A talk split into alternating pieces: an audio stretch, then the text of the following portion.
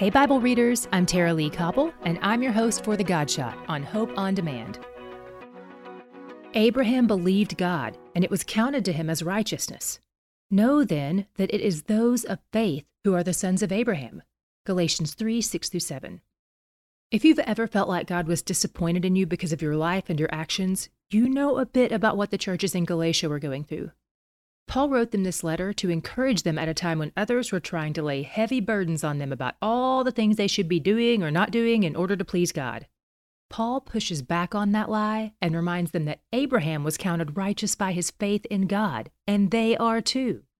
They aren't counted righteous by their works, but by faith in the works of Christ. If you're burdened by all you think God expects of you, remember the words of Jesus on the cross It is finished. He has met all God's expectations on your behalf, and He's where the joy is. To hear more of The Godshot and other great podcasts, go to hopeondemand.com.